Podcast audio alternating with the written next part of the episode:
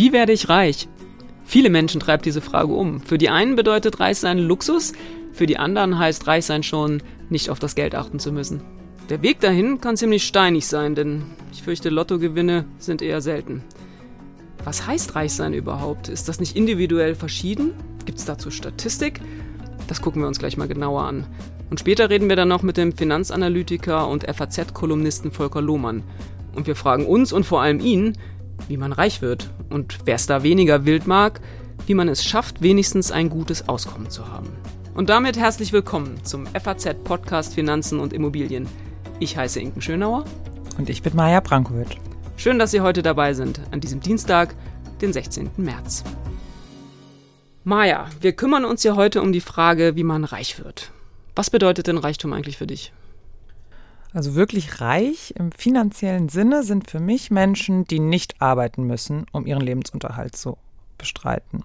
Also die stattdessen ihr Geld quasi für sich arbeiten lassen können und äh, einem Beruf nachgehen, nur weil sie Spaß und Freude daran haben. Und du? Wie würdest du Reichtum?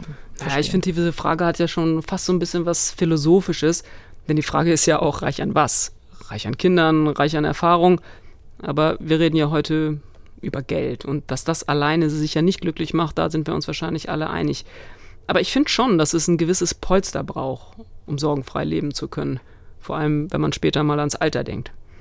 Lass uns doch mal die Statistik bemühen. Was sagt denn die Wissenschaft zum Thema Reichtum? Also an offizieller Stelle tut man sich ähnlich schwer wie wir beide, ähm, eine Festlegung zu finden, ähm, weil es eine offizielle Definition von Reichtum nicht gibt.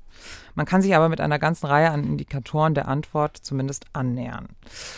Am gängigsten ist es da, sich die Einkommensverteilung einer Gesellschaft anzuschauen und dann zu sagen, reich ist zum Beispiel, wer gemessen an seinem Einkommen zu den oberen 10 Prozent gehört. Oh, das ist doch schon mal ganz interessant. Was ist denn, sind denn die oberen 10 Prozent?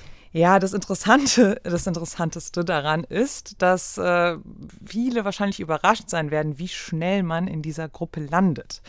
Weil nämlich Jetzt muss ich kurz gucken, damit ich nichts Falsches sage. Als Alleinstehender oder Alleinlebender äh, ohne Kinder gehört man zu den obersten 10 Prozent mit 3.529 Euro netto im Monat. Ich meine, das ist schon eine Menge Geld, aber reich würden sich damit ja wahrscheinlich die wenigsten nennen. Genau, also natürlich 3.529 Euro im Monat, nicht von der Hand zu weisen, das ist eine ganz eine Stange Geld. Aber die allermeisten, die 3500 Euro verdienen, würden jetzt nicht sagen, sie gehören jetzt irgendwie zu der absoluten finanziellen Oberschicht. Sie würden nicht sagen, dass sie reich sind. Und für Paare gilt das äh, sicherlich genauso. Also ein Paar mit einem Kind ähm, gehört zu diesen oberen 10 Prozent mit 6300 Euro netto. Klar, das klingt nach wahnsinnig viel Geld netto, aber jetzt ähm, auf zwei äh, Köpfe runtergerechnet, das sind auch äh, nur gut äh, 3000 Euro. Einkommen netto pro Monat, plus halt noch das Kind. Es ist jetzt nicht Jeff Bezos oder Bill Gates Style. Ähm, also Geld alleine ist es dann offensichtlich ja auch nicht, ne? Ja, nicht nur das Einkommen. Ich glaube, das ist nämlich der Punkt, an dem die Wissenschaft sich auch so ein bisschen ähm, schwer tut, sich festzulegen, aber dann auch äh, immer wieder Hinweis, dass ähm, wenn man Reichtum betrachtet, man eben auch aufs Vermögen gucken muss. Also Vermögen ist das, was man als Kapital in seinem Bestand hat, was man an Werten auf dem Konto hat, in Bausparverträgen, in Aktien, Immobilien, anderen Sachwerten. All das gehört zu meinem Vermögen dazu. Und auch da kann man sich wieder die Verteilung anschauen, diesmal die Vermögensverteilung, um einen Eindruck zu bekommen, ab wann man in Deutschland dann wieder zu dieser Oberschicht zählt. Und auch da werden viele wahrscheinlich überrascht sein, wie schnell man da oben drin ist. Beim Vermögen ist es nämlich so, dass man mit 279.000 Euro zu den oberen 10 Prozent gehört. Ja, klingt wahnsinnig viel. Aktien in 279.000 Euro wert haben wahrscheinlich nicht so viele Leute. Aber ein abbezahltes Haus in unterer Preislage macht mich schon zu einem Mitglied der obersten 10 Prozent. Glückwunsch! Ich habe das leider nicht. Es wäre äh, ja, aber es wäre, es wäre, es wäre den Glückwunsch wert. Ja, genau. Es, es, ist, es, ist, vor allem realistisch und das ist, das ist wirklich das, ähm, das Interessante. Man kann, wenn man sich das Immobilienvermögen anschaut, relativ schnell, beziehungsweise ja, schnell natürlich nicht, also jetzt nicht mit 30, wie ich ihr gesagt habe. Ich bin jetzt äh, ziemlich weit weg davon, ein abbezahltes Haus in unterer Preislage zu haben. Aber ähm, es gibt dann doch den einen oder anderen in Deutschland, von dem man jetzt nicht unbedingt sagen würde, dass er reich ist, der nach der Definition, wenn man sich die Einkommensverteilung anguckt, relativ schnell äh, bei den oberen 10 Prozent ist. Bei den 5 Prozent zum Beispiel ist es ähnlich. Also es sind 438.000 Euro. Immobilien im Wert von 438.000 Euro abbezahlt. Da gibt es schon die eine oder andere Omi, die nach dieser Definition reich wäre, aber die wir jetzt nicht unbedingt als reich empfinden würden, weil ihr nämlich die andere Komponente vielleicht fehlt, und zwar das Einkommen. Und ich glaube, das ist so ähm, die, die zusammengefasste Antwort auf diese Frage, was bedeutet Reichtum jetzt auch äh, statistisch und wissenschaftlich. Es geht auf jeden Fall um die Mischung. Also ohne ein gutes Einkommen wird es schwer. Reichtum zu erlangen, ähm, das mir ein gutes Auskommen, vor allem auch im Alter, ähm, ermöglicht. Aber man sollte eben auch versuchen, im Rahmen seiner Möglichkeiten ein Vermögen aufzubauen. Und bestenfalls, so spießig es klingt, so früh wie möglich damit anfangen, weil dann wird es am Ende auch einfach mehr. Das ist doch ein super Stichwort. Auf die Mischung kommt es an und dazu haben wir ja auch mit Volker Lohmann gesprochen, unserem Kolumnisten und Finanzenanalytiker der FAZ. Ja, wir haben ja heute Volker Lohmann zu Gast, Maja, der als Kolumnist immer dienstags mit, sich mit der Frage beschäftigt, wie Menschen ihr Vermögen aufbauen, es vermehren, vor allem aber nicht verringern. Hallo, Herr Lohmann. Guten Tag, Frau Schenauer. Es geht ja darum, im Leben so viel Geld anzuhäufen, dass man finanziell sorgenfrei leben kann. Herr Lohmann, sind Sie eigentlich reich? Jein. Sehr diplomatisch. Jein. Also ich bin gesund, ich fühle mich glücklich, mir macht die Arbeit Spaß, ich habe eine tolle Frau, ich habe Kinder und auch ein bisschen Geld da. Also ich fühle mich reich. Aber da sind wir ja schon fast wieder das, was wir vorhin besprochen haben. Reichtum hat halt viele Facetten. Ne? Sind Sie denn, um bei meiner Definition von Reichtum zu bleiben, so abgesichert, dass Sie Ihr Geld für sich arbeiten lassen können? Oder müssen Sie da doch noch die eine oder andere FAZ-Kolumne schreiben, um auf der sicheren Seite nee, also zu Gott sei Dank muss ich die nicht mehr schreiben, also da ist genügend Geld da. Bloß ist das natürlich mit den Geldanlagen zurzeit so eine Sache. Also sichere Geldanlagen werfen halt keine Zinsen ab.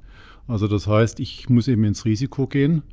Und wenn ich dazu nicht bereit bin, dann muss ich das Geld eben doch dann im Ruhestand wieder verfrühstücken. Aber Sie haben ja das Wort Risiko jetzt gerade schon genannt. Vielleicht können wir mal ganz kurz so ein bisschen besprechen, was sind denn so die wichtigsten Bausteine von einer echt soliden Finanzplanung? Was würden Sie sagen, ist so das Entscheidende bei dem, bei dem ganzen Thema, wenn man sich damit befasst? Also ich glaube, dass das ganz, ganz stark von den Lebensphasen abhängt. Also ich meine, wenn jemand jetzt 25 oder 30 ist, nichts geerbt hat, nicht im Lotto gewonnen hat, aber eine gute Ausbildung hat, ich meine, der fängt ja jetzt materiell gesehen bei Null an. Und dem wird nichts anderes übrig bleiben, als sich um einen wirklich gut dotierten Job oder um gut dotierte Arbeitsstelle zu bemühen. Zu sehen, dass er da seine Haut auf gut Deutsch gesagt so teuer wie möglich zum Markte trägt und dass er von dem Nettoeinkommen einfach nur einen bestimmten Teil für Konsumzwecke ausgibt, sprich einfach spart. Und dieser Prozess wird für einen 30-Jährigen bestimmt erst mal 10, 15 Jahre andauern, bis da ein bisschen Geld zusammen ist. Aber da geht es doch schon los mit Anfang 30. Maja, ne? du hast ein Kind mit Anfang 30. Ich weiß nicht, wie, wie weit ist es daher mit, mit dem Thema Sparen? Dazu würde ich mich jetzt lieber ungern in der Öffentlichkeit äußern.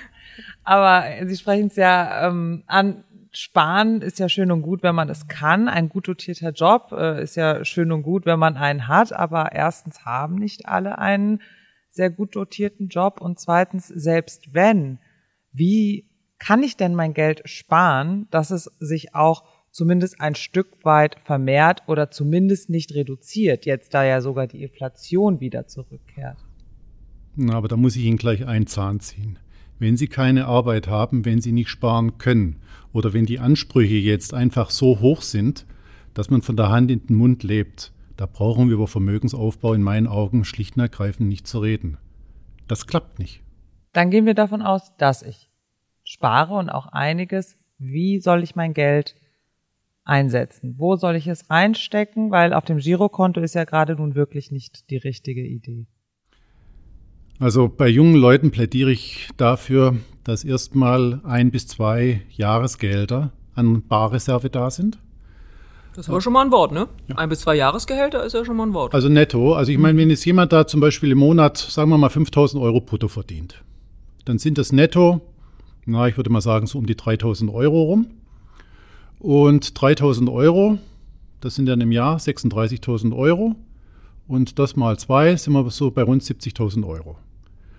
Und ich würde einfach sagen, 50, 60.000 Euro sollte der wirklich erstmal oder sollte die junge Frau erstmal wirklich zusammensparen, um erstmal finanziell unabhängig zu sein, um sich einfach ein Auto kaufen zu können, um vielleicht eine Zusatzausbildung machen zu können.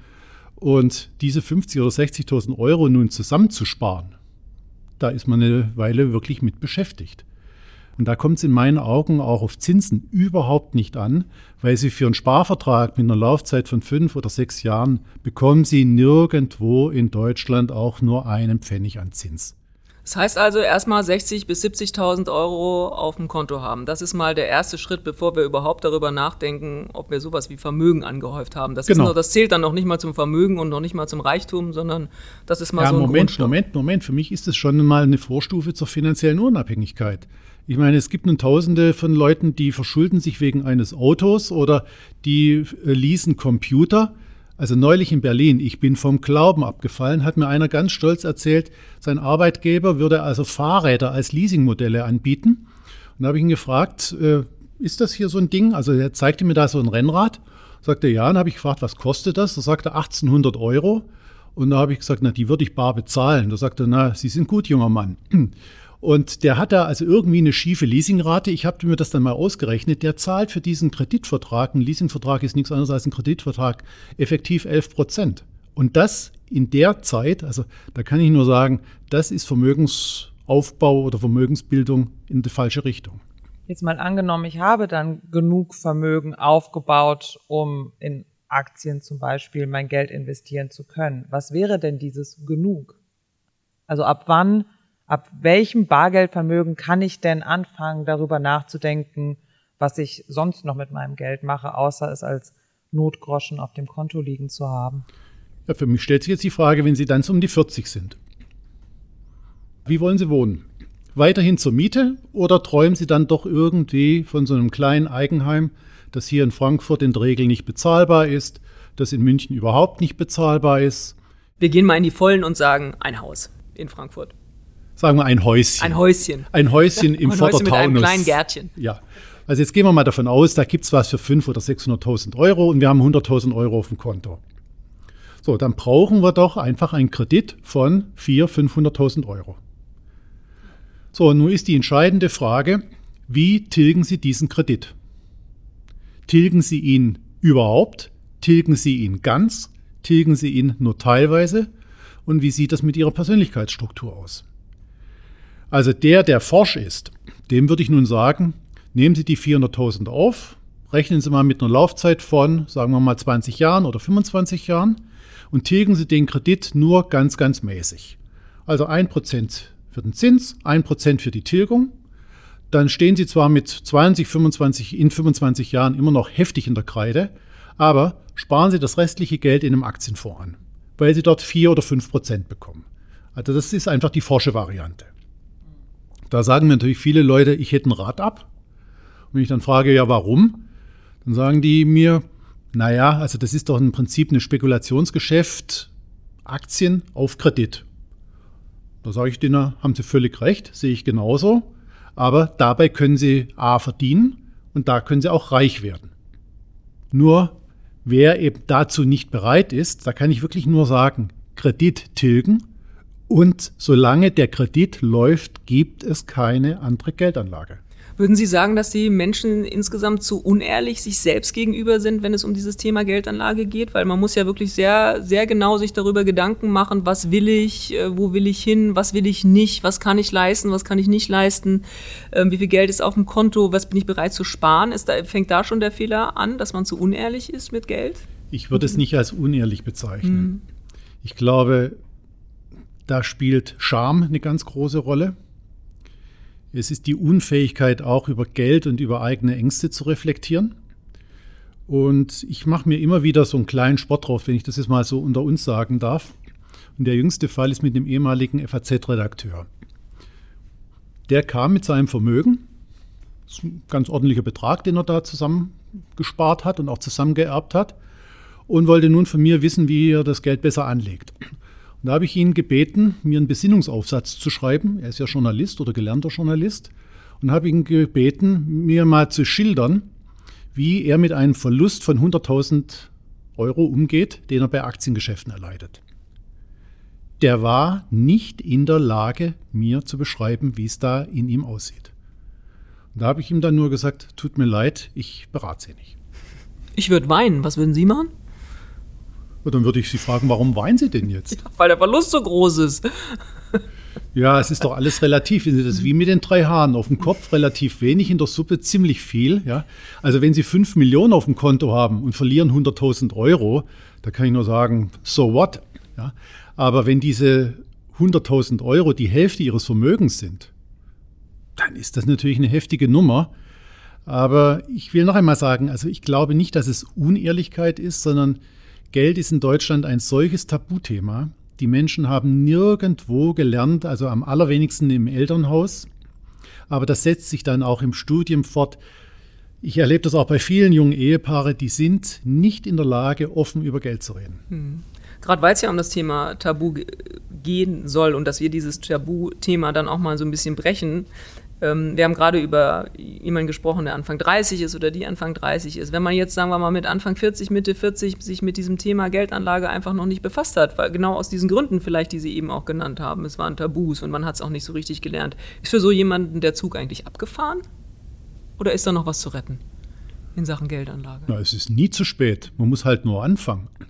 Nur mit der finanziellen Bildung, selbst wenn jetzt einer 40 oder 45 ist, Gelegentlich werde ich gefragt, welche Lehrbücher empfehlen Sie denn? Wo kann ich mich denn mal reinlesen? Ich muss Ihnen sagen, da gibt es nichts.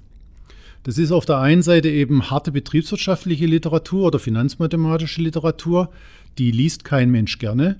Und dann sind es eben diese ganzen flotten Ratgeber, die Sie so in den Bahnhofsbuchhandlungen finden, ja, in zehn Jahren zur ersten Million und die strotzen in der Regel so vor Unseriosität, also die kann ich einfach nicht empfehlen.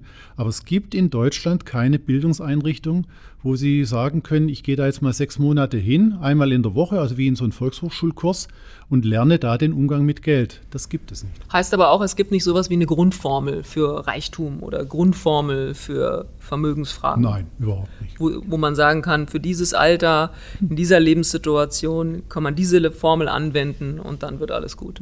Nein. Was halten Sie von der Grundformel arbeiten, arbeiten, arbeiten und möglichst wenige Coffees to go? Klingt sehr pietistisch, klingt sehr schön, klingt sehr vernünftig. Aber ob man da noch viel Spaß am Leben hat, das wage ich nun zu bezweifeln. Das heißt, wir müssen uns einfach damit abfinden, dass es mit dem Reichtum ja, das, ist, das ist alles so eine relative Geschichte. Und äh, wissen Sie, ich habe es mit so vielen Millionären zu tun, die so unglücklich sind.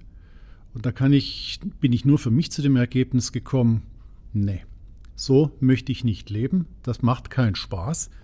Und selbst wenn da einer nun fünf oder zehn oder zwanzig Millionen auf dem Konto hat und ist totunglücklich, weil die Ehe in die Brüche gegangen ist oder weil der Kontakt zu den Kindern abgerissen ist, weil es im Freundeskreis nicht stimmt, weil die Leute keine Hobbys haben oder keine Leidenschaften, also da würde ich nun wirklich nicht sagen, dass die reich sind.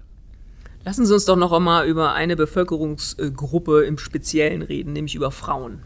Was machen denn Frauen eigentlich falsch bei diesem ganzen Thema Geld, Vermögensbildung, reich werden? Dazu muss man ja sagen, wenn man sich die Statistiken anguckt, bei vielen Frauen ist ja ähm, nicht Reichtum die Kategorie, in der man redet, sondern mit Blick aufs Alter ähm, vor allem auch Altersarmut. Die sind nämlich äh, deutlich häufiger von Altersarmut bedroht als, als die Männer. Wie kann man, wie kann man das vermeiden?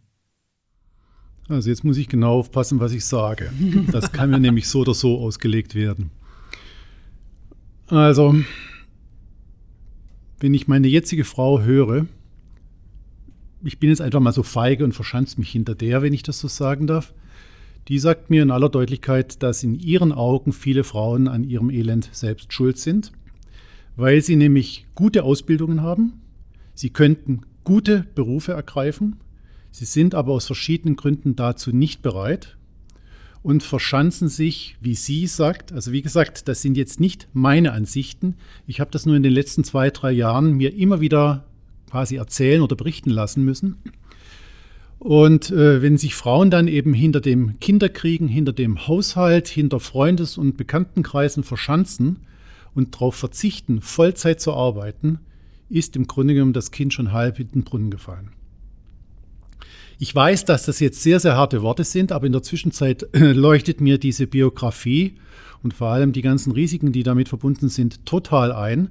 Also wenn jetzt zum Beispiel eine Ärztin die hat also Medizin studiert, die ist promoviert, die ist 35, 36, die könnte doch jetzt als Assistenzärztin oder dann mal als Oberärztin am Krankenhaus arbeiten und da würde die im Monat bestimmt ihre 6.000, 7.000 Euro verdienen. Und dass da natürlich ein Familienleben drunter leidet, das leuchtet mir schon ein. Vor allem, wenn dann noch zwei oder drei Kinder da sind, wird es natürlich doppelt und dreifach schwierig. Nur wenn eine Frau sich da im 8, mit 38, 39 erstmal aus dem Berufsleben rauszieht, dann versucht vielleicht mit 45 oder 46 wieder einzusteigen oder dann mit Ende 40 wieder richtig Fahrt aufzunehmen, die hat in meinen Augen keine Chance mehr. Aber erleben Sie das oft auch in Ihrer Beratung, dass Frauen zu Ihnen kommen mit genau diesen Problemen, die dann solche Biografien haben und eben in der Geld- und Vermögensplanung ja. hinten ja. dran sind? Hm. Was raten Sie denen dann, wenn Sie dann zu Ihnen, also den Schritt gemacht haben? Was ist, was ist da noch zu ja, Also ich meine, wenn da noch überhaupt was zu retten ist, kann ich nur sagen, sehen Sie zu, dass Sie so schnell wie möglich wieder Vollzeit arbeiten, um einfach von Ihrem Mann echt finanziell unabhängig zu sein und machen Sie auch keine Teilzeitjobs, weil diese Teilzeitjobs in meinen Augen Selbstausbeutung sind. In der Regel arbeiten diese Frauen dann nämlich nicht 40 oder 50 Prozent, sondern die arbeiten eben 60 oder 70 Prozent. Ja, die Rente ist und bleibt bescheiden. Und ich meine, wenn dann wenigstens die Ehe hält, da sind ja dann berechtigte Aussichten da, dass dann eben so ein Ehepaar sich gemeinsam finanziell über die Runden hangelt. Nur es geht jede zweite Akademiker-Ehe in die Brüche. Und eine Frau mit Mitte 40, zwei Kindern, die ist finanziell wirklich am Ende. Wir bemerken ja gerade an den Finanzmärkten so einen echt großen Schub der Privatanleger, also dass die Leute sich schon auch irgendwie für dieses Thema echt interessieren. Jetzt höre ich ja bei, bei Ihnen schon raus, Aktiengeschäfte sind schon was, mit dem man, ich weiß nicht, ob wir damit reich werden wollen oder können. Das ist ja der, der große Wunsch von allen, aber das ist schon was, was man in der Vermögensplanung auf alle Fälle stark mit berücksichtigen sollte. Oder Sie raten definitiv zu Aktiengeschäften. Wenn es dem Anleger passt oder wenn es eben in sein Konzept passt. Also ich meine, ich bin einfach ein Anhänger breiter Streuung. Und ich bevorzuge also nicht die Anleihen, nicht die Immobilien, nicht die Aktien, sondern mir geht es wirklich eben um das breite, breite Streuen. Ist das übrigens auch über alle, alle Lebens, äh, Phasen gleich? Also ja. ist das bei einem 30-Jährigen genauso wie bei einem 40-Jährigen ja. oder bei einem 50-Jährigen? Okay. Also jetzt nehmen Sie mal einen 30-Jährigen, der jetzt also nicht vorhat zu heiraten, der will keine Kinder haben und der will auch kein Wohneigentum haben, der will einfach die nächsten 30, 35 Jahre, die er da eben voraussichtlich im Beruf stecken wird, die will er einfach eben zur Miete äh, verbringen und der spart im Monat, sagen wir mal, am Anfang vielleicht ein Tausender und das steigt dann irgendwie mal auf zwei oder 3.000 Euro an. Dem würde ich immer sagen, ein Drittel in Anleihen, ein Drittel in Immobilien und ein Drittel in Aktien. So, das würde ich genauso dem 40- oder dem 50-Jährigen sagen. Aber das ist in der Regel eben nur eine Minderheit. Viel mehr ist es eben doch so, dass da Familien gegründet werden, das Eigenheim äh, kommt eben mit rein und das stellt dann eben vieles wieder auf den Kopf. Und deshalb plädiere ich ja auch so dafür, wenn eben Eigenheim und wenn keine Aktienanlagen, dann das Eigenheim so schnell wie möglich in Schulden. Vorsicht dann vor weiteren Immobilien, wieder auf Kredit, weil das Spiel dann auf gut Deutsch gesagt von neuem losgeht. Und da wären eigentlich die Aktien in meinen Augen eine ideale Ergänzung. Denn bei Angestellten zum Beispiel oder auch bei den Freiberuflern, da ist ja eine Art Grundrente durch die gesetzliche Rente da oder durch das Versorgungswerk. Dann ist eine lastenfreie Immobilie da. Und dann wäre die Aktienanlage ja eigentlich die ideale Ergänzung. Hm. Ich finde, das hört sich alles so stringent und konsequent an, aber Lebensverläufe ändern sich natürlich auch und Ideen vielleicht auch, wie ich mein Leben zu leben habe, möglicherweise. Wie kann ich denn meine Lebensplanung mit dem, was ich so an Vermögen anpeile und das so übereinander bringen? Auch, dass sich mal, es passieren ja auch mal Brüche und passieren Dinge irgendwie, die wir nicht beeinflussen können. Kann ich das anpassen an meine Lebensplanung oder muss ich immer konsequent den einen Weg weitergehen, den Nein, ich einmal eingeschlagen bloß nicht, habe? um Gottes Willen, nur nicht. Nur es ist halt so, wenn Sie sich eine vermietete Immobilie auf Kreditbasis kaufen und das Leben bricht jetzt bei Ihnen in fünf oder sechs Jahren irgendwie auseinander oder Sie wollen ins Ausland, also Sie wollen die Immobilie weghaben, ist das halt mit so einer vermieteten Immobilie auf Kredit ziemlich schwierig, da von heute auf morgen den Schalter umzulegen. Und deshalb kann ich nur sagen, bei jeder Geldanlage ist der Einstieg nicht so wichtig wie der Ausstieg. Das ist ähnlich wie bei einem Hotel. Sie sind ganz schnell drin, nur wenn der Laden in Flammen steht, sollten Sie wissen, wo der Feuerlöscher hängt, beziehungsweise wie Sie wieder rauskommen. Oder ich bin alter Fallschirmspringer. Ich habe halt gelernt zu gucken, wie komme ich aus dem Flugzeug raus, aber wie komme ich vor allem unten sicher auf dem Boden an. Und darüber machen sich die Leute in der Regel gar keine Gedanken. Was ich raushöre bei Ihnen ist vor allem so eine Skepsis gegen das Eigenheim und ähm, die liegt ja wahrscheinlich daran, dass es eben nicht sehr flexibel ist, äh, das Geld in ein Eigenheim anzulegen. Jetzt gehe ich aber davon aus, dass äh, viele, die sich für ein Eigenheim entscheiden, ähm, das auch deshalb tun, weil sie das Gefühl haben, Miete sei verlorenes Geld. Also Geld, das ich eben nicht einsetze, um mein Vermögen zu vermehren, um äh, reicher zu werden, sondern dass halt irgendjemand anderes bekommt. Da investiere ich das doch lieber in ein Eigenheim. Oder nicht? Ja, ich kenne die Vorwürfe. Also ich gelte ja als der große Immobiliengegner und ich kann Ihnen nur sagen, ich halte das wirklich für übelste Nachrede. Aber gerade klangen Sie auch so. Also Sie sagten ja, man muss flexibel bleiben und Immobilien sind nicht sehr mobil, wie der Name sagt. Wenn sich das Ding jemand leisten kann, dann soll er es tun. Ja. Nur ist eben die Frage, wenn ich nicht in der Lage bin, das Eigenheim zu entschulden, jetzt stellt sich einfach die Frage, kommt da eine Erbschaft? Dann kann das vielleicht helfen, die Restschulden zu sichern oder zu vermindern. So, kommt das nicht, dann wird wahrscheinlich das Eigenheim zu diesem Zeitpunkt verkauft werden müssen. Und jetzt ist doch die entscheidende Frage, wo steht dieses Eigenheim? Also ich will damit nur sagen, ich habe wirklich nichts gegen Eigenheime. Aber ich habe das zum Beispiel bei meinen Schwiegereltern erlebt, die haben jetzt ein, Harz, äh, ein Haus im Harz. Dort sind die Preise dermaßen verfallen, dass sie für Eigenheime, auf gut Deutsch gesagt, nichts mehr bekommen. Der Südharz, Sachsen-Anhalt, die Altmark, das sind in Deutschland die Regionen, wo Sie heute ein Eigenheim für einen Apfel und für ein Ei bekommen. Nur dort will kein Mensch leben, da will kein Mensch arbeiten. Und deshalb ist das mit dem Eigenheim wirklich im wahrsten Sinne des Wortes ein ganz, ganz zweischneidiges Schwert. Also ich gönne es jedem, der es sich leisten kann. Und wenn es der Fall ist, soll er es auch tun. Nur die Kirche sollte nach Möglichkeit halt im Dorf stehen bleiben. Gut, Herr Lohmann, ganz herzlichen Dank. Herzlichen Dank. Gern geschehen. Kommen wir zu unserem Ding der Woche. An dieser Stelle im Podcast möchten wir immer eine Sache, ein Hype, eine Beobachtung vorstellen, die gerade uns und die Märkte besonders bewegen. Inken, was hast du uns diese Woche mitgebracht? Mein Ding der Woche sind Specs. Specs. Klingt fancy.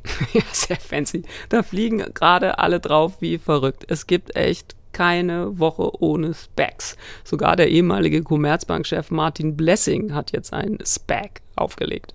Und äh, für diejenigen, die von Specs noch nichts gehört haben oder es noch nicht verstanden haben, möchtest du uns noch mal kurz erklären, worum es dabei geht? Ja, diese Specs, das ist eine ganz neue Art der Finanzierung. Und das Besondere dabei, es wird irre viel Geld eingesammelt und erstmal in einer Art Mantel, also ganz leer, ohne dass da was drin ist, an die Börse gebracht. Und du weißt am Anfang gar nicht, was da möglicherweise irgendwann mal reinkommt. Allein der Name, der das zusammensammelt, zieht schon, um Investoren anzulocken. Und was ist das große Versprechen? Also warum gebe ich mein Geld für etwas, von dem ich noch nicht weiß, was am Ende drinstecken wird? Das ganz große Versprechen ist, dass es das nächste große Ding ist, nämlich dass derjenige, der jetzt Geld einsammelt, innerhalb von zwei Jahren, das ist allerdings der Zeitrahmen, den er dabei hat, ein so tolles Unternehmen findet, was er dann in diese Hülle, in diesen Mantel reintut, dann an der Börse schon ist und du schon viel früher, nämlich ja vor zwei Jahren, schon gewusst hast,